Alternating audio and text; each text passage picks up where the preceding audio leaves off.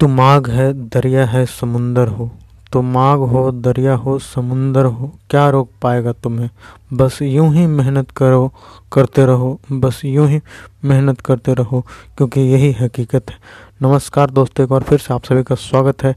हमारे target only exam channel पे। हम सभी यहाँ पे लक्ष्मीकांत की पॉलिटी का ऑडियो लेक्चर सुन रहे थे, जिसमें आज बात करेंगे जम्मू और कश्मीर का जो विशेष दर्जा पहले मिला हुआ था, है ना? उसके बारे में। तो हम लोग शुरू करते हैं। भारतीय संविधान के अनुच्छेद एक के अंतर्गत जम्मू तथा कश्मीर राज्य को भारतीय संघ का एक संवैधानिक राज्य है तथा इसकी सीमाएँ भारतीय सीमाओं का ही एक भाग है। दूसरे परिप्रेक्ष्य में संविधान के भाग 21 के अनुच्छेद 370 में इसे विशेष राज्य का दर्जा दिया गया था, जो अब समाप्त हो गया है, जिसके अनुसार भारतीय संविधान के सभी उपबंध इस पर लागू अब होते हैं है ना? भारतीय संविधान में एकमात्र ऐसा राज्य पहले जम्मू कश्मीर था जिसका अपना अलग राज्य संविधान था। जम्मू कस, जम्मू और कश्मीर का संविधान लेकिन धारा 370 जो था अनुच्छेद 370 उसको समाप्त करने के बाद जम्मू कश्मीर का जो एक अलग संविधान था उसको ख़त्म कर दिया गया। और अब भारत के जो सभी कानून हैं वो जम्मू कश्मीर में भी लागू होती है।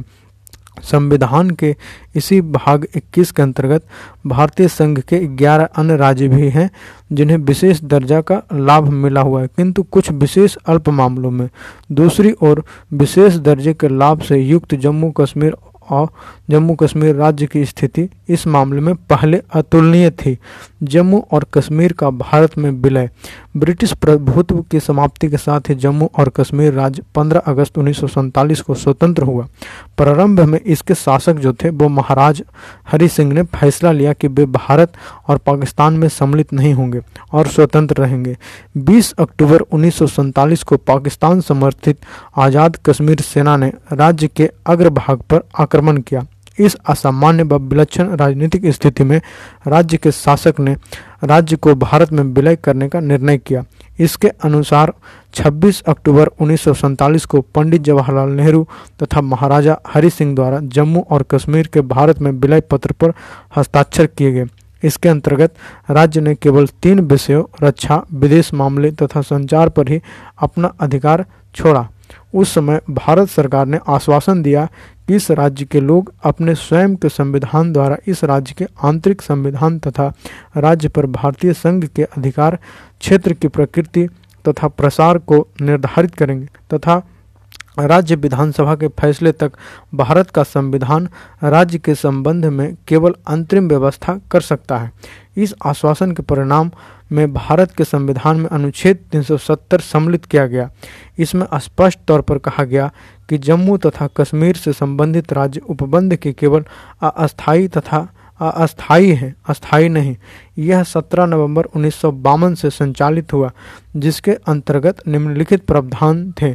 प्रावधान जानने से पहले आपको बता देना अनिवार्य है कि अनुच्छेद 370 के तहत जो अस्थाई सुरक्षा मिला हुआ था जम्मू कश्मीर को, को अपने संविधान बनाने का वह साल 2019 में समाप्त कर दिया गया और भारत के सभी कानून जम्मू कश्मीर का कानून बन गया, है ना? अब हम लोग जान लेते हैं कि जो पहले वहाँ का जो प्रावधान था उसके बारे में।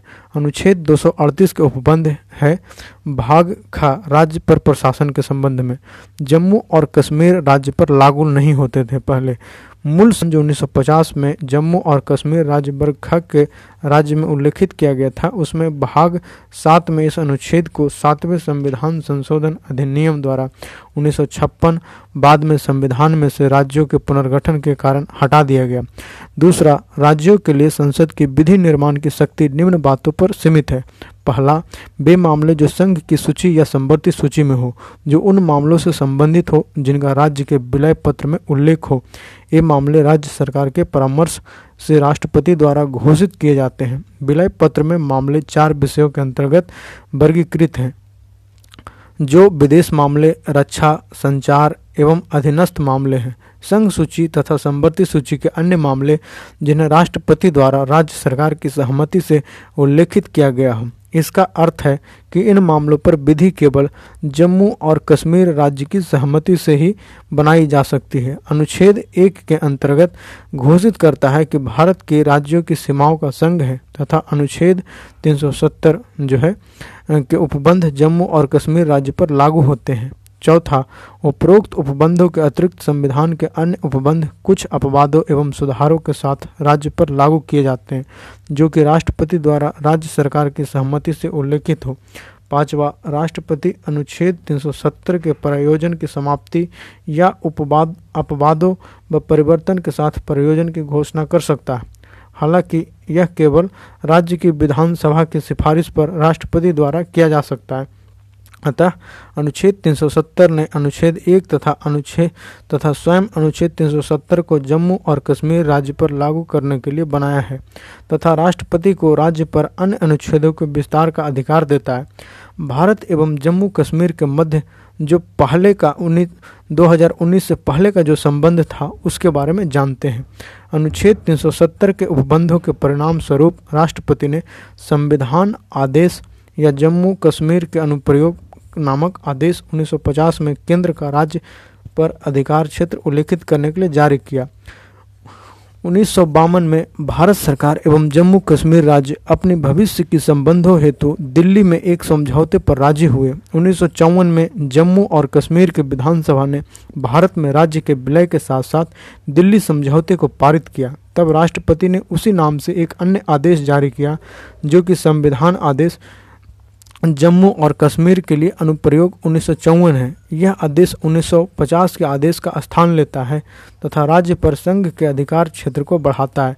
यह एक मूलभूत आदेश है जो समय समय पर सुधार एवं परिवर्तन के साथ राज्य की संवैधानिक स्थिति एवं संघ के साथ उसके संबंध को व्यवस्थित रखता है। उन्नीस से पहले की जो स्थिति थी, वो निम्नलिखित थी। पहला जम्मू कश्मीर भारतीय संघ का एक संवैधानिक राज्य था। और उसको भारत के संविधान के भाग एक तथा अनुच्छेद एक में रखा गया, जो केंद्र एवं इसके राज्य क्षेत्र से संबंधित है। किंतु इसका नाम, क्षेत्रफल या सीमा को केंद्र द्वारा बिना इसके विधान की सहमति से बदला नहीं जा सकता है, जा सकता था। दूसरा, जम्मू कश्मीर राज्य का अपना स्वयं का संविधान था तथा इसी संविधान द्वारा इस प्रशासन को चलाया जाता है। अतः भारत के संविधान भाग छः में राज्य सरकार संबंधित इस राज्य पर लागू नहीं होता था। इस भाग के अंतर्गत राज्य की परिभाषा में जम्मू और कश्मीर शामिल नहीं था।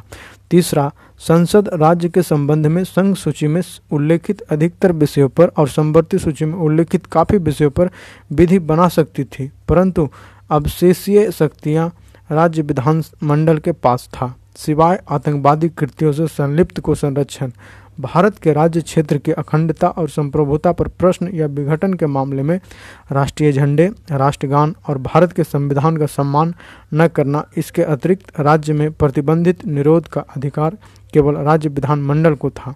इसका अर्थ था कि संसद द्वारा बनाई गई प्रतिबंधित निरोध संबंधी विधियाँ लागू, राज्य में लागू नहीं होगा।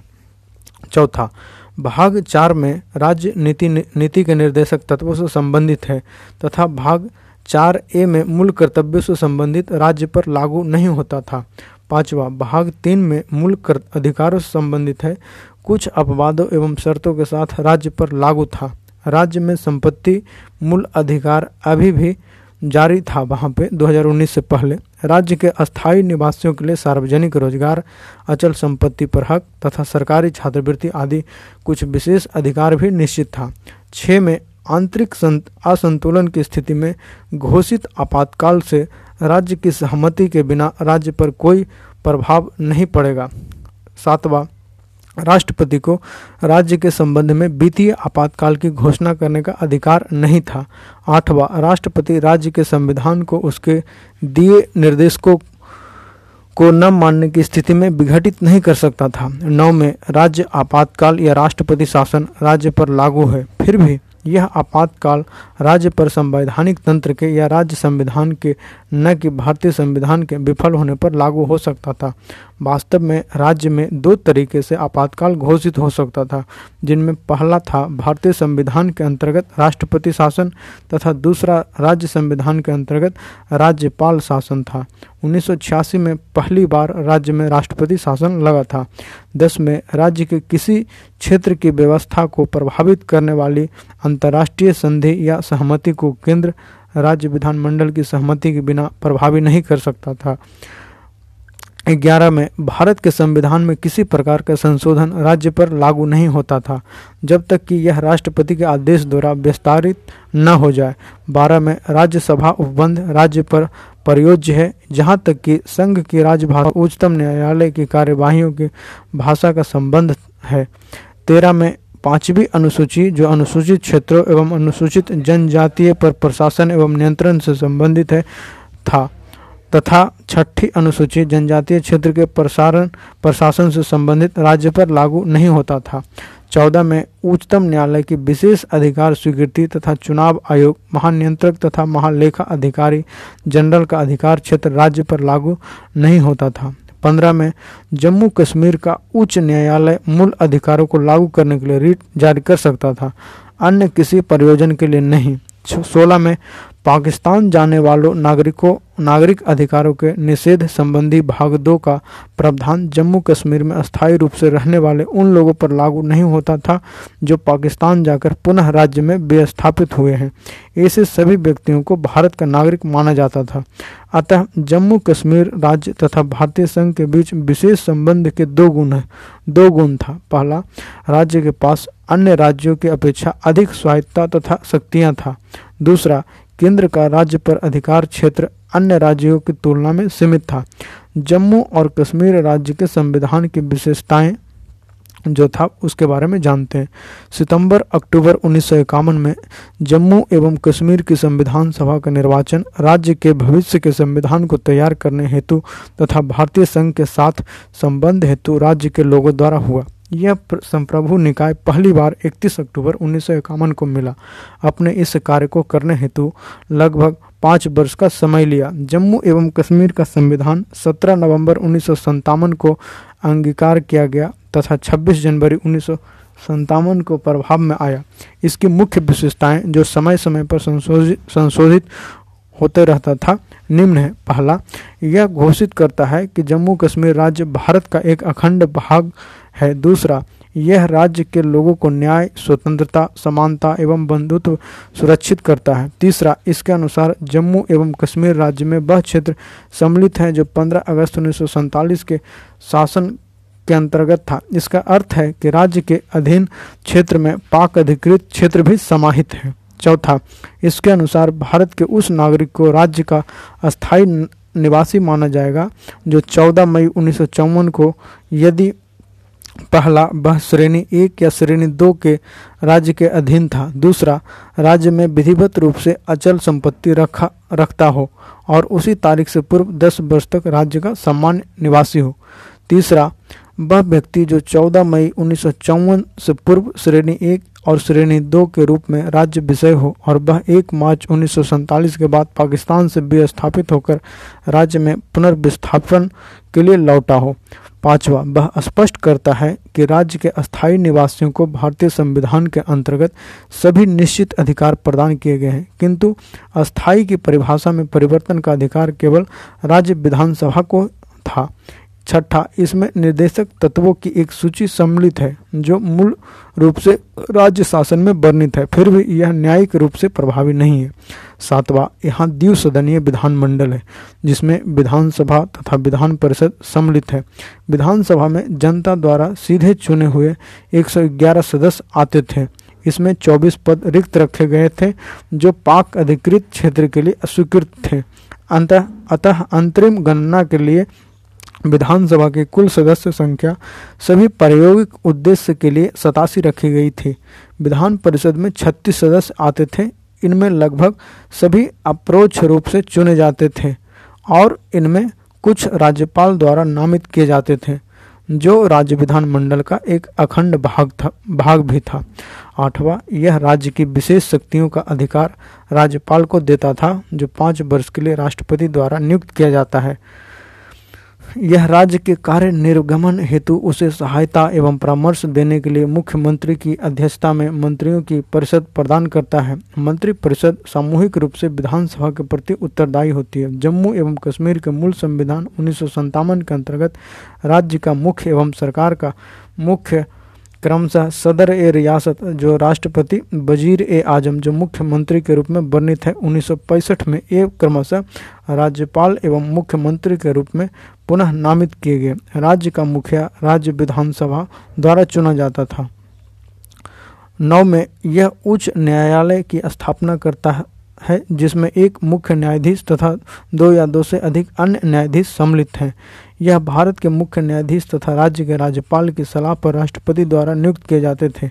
जम्मू और कश्मीर का उच्च न्यायालय, लेख, प्रमाणों, याचिकाओं तथा कानूनी आज्ञा पत्रों के रिकॉर्डों का न्यायालय है। फिर भी यह केवल मूल अधिकारों के प्रभाव पूर्ण रूप से लागू करने के लिए रीट जारी कर सकता है तथा अन्य किसी प्रयोजन के लिए नहीं। दस में यह राज्यपाल शासन भी प्रदान करता था। अतः राज्यपाल को भारत के राष्ट्रपति की सहमति के साथ अपने आप में राज्य के सभी शक्तियों से युक्त कर सकता था, जिसमें उच्च न्यायालय की शक्तियाँ सम्मिलित नहीं थी। यह विधानसभा को विघटित तथा मंत्रिपरिषद को निलंबित निलंबित कर सकता था। राज्यपाल शासन तभी लागू होता है, होता था जब राज्य प्रशासन जम्मू एवं कश्मीर के संविधान के उपबंधों के अनुसार कार्य नहीं करता था। यह प्रथम बार 1977 में लागू हुआ था। स्मरण रहे कि उन्नीस में भारतीय संविधान के अनुच्छेद तीन सौ छप्पन राज्य में राष्ट्रपति शासन लागू करने से संबंधित को जम्मू और कश्मीर राज्य पर विस्तारित किया गया था।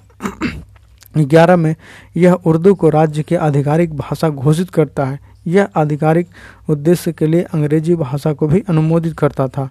जब तक राज्य विधानमंडल अन्यथा उपबंधित न करे, बारह में यह अपने में संशोधन करने का तरीका बताता है। बताता था, यह राज्य विधानमंडल के शब्दों में सदन की कुल संख्या के दो तिहाई बहुमत से पास किए गए विधेयक द्वारा संशोधित किया जा सकता था। इस तरह विधेयक केवल विधानसभा में प्रस्तुत किया जाना चाहिए। यद्यपि संविधान संशोधन से संबंधित कोई भी विधेयक किसी भी सदन में नहीं लाया जा सकता था। यदि इसमें राज्य एवं भारत के संघ के बीच संबंधों में परिवर्तन का कोई उपबंध होता, जम्मू कश्मीर स्वायत्ता का विधेयक अस्वीकृत, इसके बारे में जानते हैं। 26 जून 2000 को एक ऐतिहासिक घटनाक्रम में जम्मू कश्मीर विधानसभा ने की सिफारिश को ध्वनि मत से स्वीकार कर लिया। समिति ने अपने रिपोर्ट में राज्य को और ज़्यादा स्वायत्ता देने की सिफारिश की। समिति के प्रमुख सिफारे सिफारिशें इस प्रकार थी। पहला, संविधान के अनुच्छेद 370 में उल्लेखित शब्द अस्थाई के स्थान पर अस्थाई शब्द रखा जाए। दूसरा केंद्र के पास केवल प्रतिरक्षा, विदेशी मामले, संचार एवं सहायक विषयों पर ही कानून बनाने का अधिकार हो। तीसरा, अनुच्छेद तीन को जम्मू कश्मीर राज्य पर लागू नहीं किया जाए। चौथा, भारत के निर्वाचन आयोग की राज्य में कोई भूमिका न हो। पांचवा, बाह्य आक्रमण या आंतरिक आपात के संदर्भ में जम्मू कश्मीर विधानसभा का निर्णय ही अंतिम निर्णय होगा। छठा, जम्मू कश्मीर में अखिल भारतीय सेवाओं I Indian administrative service Indian police service IPS और आईएफएस जो है का कोई स्थान न हो। सातवां, राज्यपाल एवं मुख्यमंत्री को क्रमशः सदर रियासत एवं वज़ीर ए आज़म कहा जाए। आठ में जम्मू कश्मीर के लिए मूल अधिकारों का एक अलग अध्याय हो। नौ में जम्मू कश्मीर एवं कश्मीर पर संसद एवं राष्ट्रपति की भूमिका को अत्यंत संक्षिप्त किया जाए। दस में उच्चतम न्यायालय में राज्य संबंधी कोई विशेष सुनवाई न हो। ग्यारह में अनुसूचित जाति, अनुसूचित जनजाति एवं पिछड़े वर्ग के लिए कोई विशेष प्रावधान न हो। बारह में अंतर्राज्यीय नदियों एवं नदी घाटियों के संबंध में केंद्र के न्याय निर्णयन अधिकार राज्य पर न हो। तेरह में राज्य उच्च न्यायालय के दीवानी एवं फौजदारी मुकदमों के निर्णय के लिए निर्णय के विरुद्ध उच्चतम न्यायालय को सुनवाई करने का अधिकार न हो। चौदह में, संसद को जम्मू कश्मीर राज्य के संविधान और प्रक्रिया में संशोधन का अधिकार नहीं होना चाहिए। 14 जुलाई 2000 को केंद्रीय मंत्रिमंडल ने 26 जून जम्मू कश्मीर राज्य स्वायत्ता प्रस्ताव की सिफारिशों को नामंजूर कर दिया, लेकिन इस अवसर पर उसने राज्य को और अधिक स्वायत्ता दिए जाने का आश्वासन अवश्य दिया। मंत्रिमंडल ने कहा कि इस समिति की सिफारिशों को इसलिए स्वीकार नहीं किया क्योंकि यह राज्य में उन्नीस सौ तिरपन से पहले की स्थिति को वापस स्थापित करना चाहता था। मंत्रिमंडल ने एक मत से कहा कि इस प्रस्ताव को आंशिक या पूर्ण किसी भी रूप में स्वीकार नहीं किया जा सकता। क्योंकि यह राज्य के लोगों की असहिष्णुता एवं विदेश की एकता एवं देश की एकता एवं अखंडता के सिद्धांत के बिल्कुल विपरीत है। जम्मू कश्मीर राज्य के लोगों एवं राज्य सरकार के मामले में मंत्रिमंडल का मानना मानना था कि राज्य के लोगों को देश के मुख्य धारा से जुड़ना चाहिए तथा देश की समस्याओं को के समाधान में मिलकर प्रयास करना चाहिए। इस समय देश में सीमा पार से आतंकवाद एवं उग्रवाद की समस्याएँ काफ़ी चुनौती प्रस्तुत कर रही थी, तथा देश के सभी लोगों को मिलकर इसका मुकाबला करना चाहिए। जम्मू एवं कश्मीर के लिए वार्तालाप समूह। अक्टूबर 2010 में जम्मू कश्मीर के लिए प्रख्यात पत्रकार दिलीप पदगांवकर की अध्यक्षता में एक वार्तालाप समूह की नियुक्ति भारत सरकार द्वारा की गई। इस समूह को ज़िम्मेदारी दी गई कि वह जम्मू कश्मीर राज्य में सभी साथ चर्चा करके राज्य की समस्याओं के हल के एक राजनीतिक समाधान को चिन्हित करे। इस समूह ने अक्टूबर 2011 में केंद्रीय गृह मंत्रालय को अपना प्रतिवेदन समर्पित किया।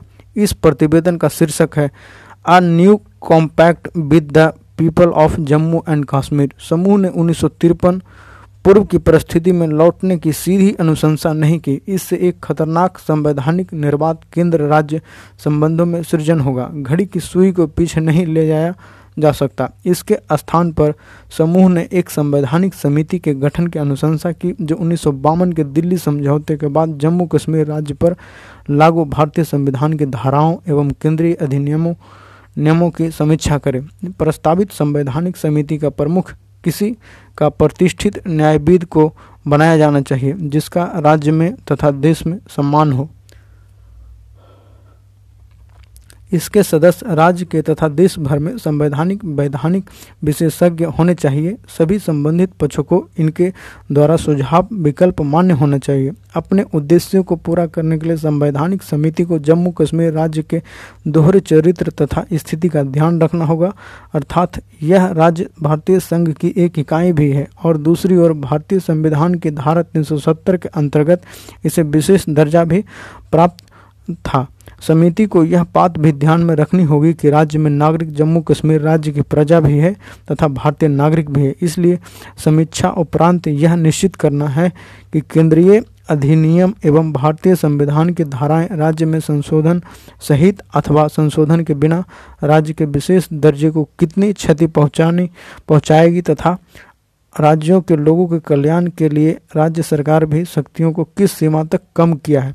संवैधानिक समितियों को इस अर्थ में भविष्योन्मुख होना चाहिए कि इसे जम्मू कश्मीर एवं लद्दाख राज्य के इन तीनों क्षेत्रों के लोगों को राजनैतिक, आर्थिक, सामाजिक एवं सांस्कृतिक हित, चिंताओं, शिकायतों में राज्य को प्राप्त शक्तियों के आधार पर इसे स्थिति की समीक्षा करनी चाहिए। इस संबंध में समिति को यह भी विचार करना चाहिए कि राज्य सरकार को इन तीनों क्षेत्रों में विधायी, वित्तीय तथा प्रशासनिक शक्तियों को शासन के सभी स्तरों, क्षेत्रीय, जिला एवं पंचायत तथा नगर पालिका स्तर पर प्रतिनिधित्व करना चाहिए।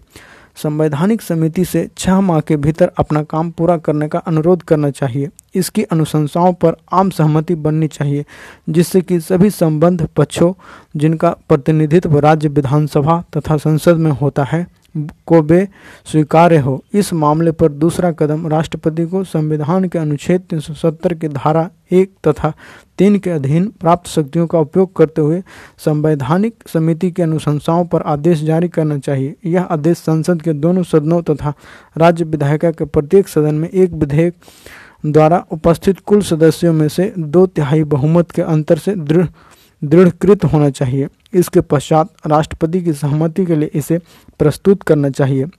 एक बार यह प्रक्रिया पूरी होने के बाद अनुच्छेद 370 की धाराएँ एक तथा तीन स्थगित हो जाएगी तथा अंतिम आदेश के बाद राष्ट्रपति द्वारा कोई आदेश उक्त धाराओं के अंतर्गत पारित नहीं पारित नहीं किया जाएगा। मतभेद के बिंदुओं पर समूह की कुछ अनुशंसाएँ निम्नलिखित है। पहला, अनुच्छेद 370 के शीर्षक, अनुच्छेद 370 के शीर्षक तथा संविधान के भाग 21 के शीर्षक से अस्थायी शब्द को हटा दिया जाए। इसके स्थान पर विशेष शब्द प्रतिस्थापित किया जाए, जैसा कि इसे अन्य राज्यों के लिए अनुच्छेद 371 के अंतर्गत महाराष्ट्र एवं गुजरात, अनुच्छेद 371 एक के तहत नागालैंड, अनुच्छेद 371 बी बी या दो के तहत असम, अनुच्छेद 371 सी या तीन के तहत मणिपुर, अनुच्छेद 371 डी तथा ई के तहत आंध्र प्रदेश, अनुच्छेद तीन सौ इकहत्तर, एफ़ के तहत सिक्किम, अनुच्छेद तीन सौ इकहत्तर, जी के तहत मिजोरम, अनुच्छेद तीन सौ इकहत्तर, एच के तहत अरुणाचल प्रदेश, अनुच्छेद तीन सौ इकहत्तर, आई के तहत गोवा के लिए इस्तेमाल किया गया है।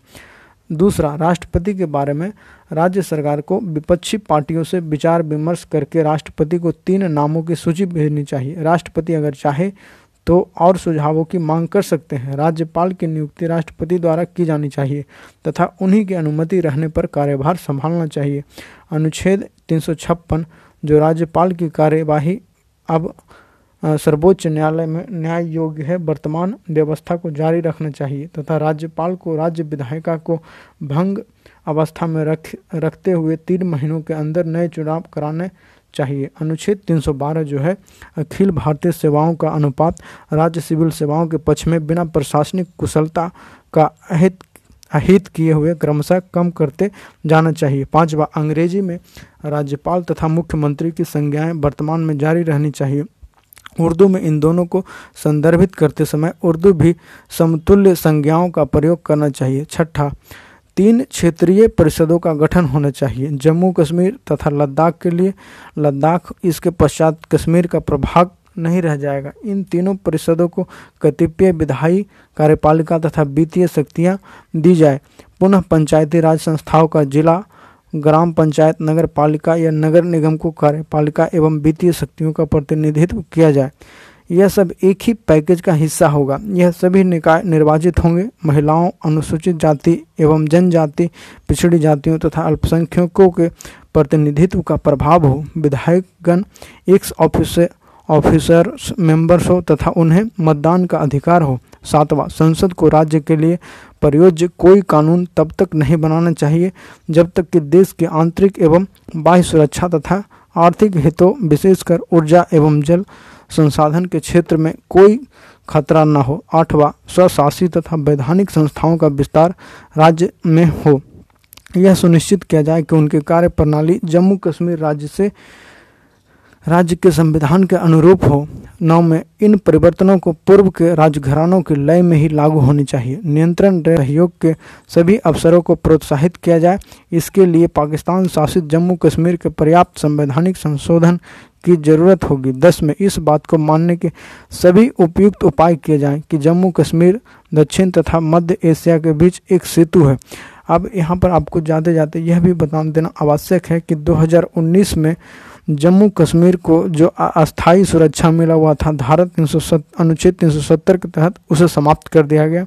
और जम्मू कश्मीर अब 2019 के बाद भारत के अन्य राज्यों की तरह ही एक सामान्य राज्य है और जम्मू कश्मीर को दो भागों में विभाजित कर दिया गया। एक भाग लद्दाख और, और दूसरा जम्मू कश्मीर। अब ये दोनों हैं जो संघ शासित प्रदेश बन गए हैं।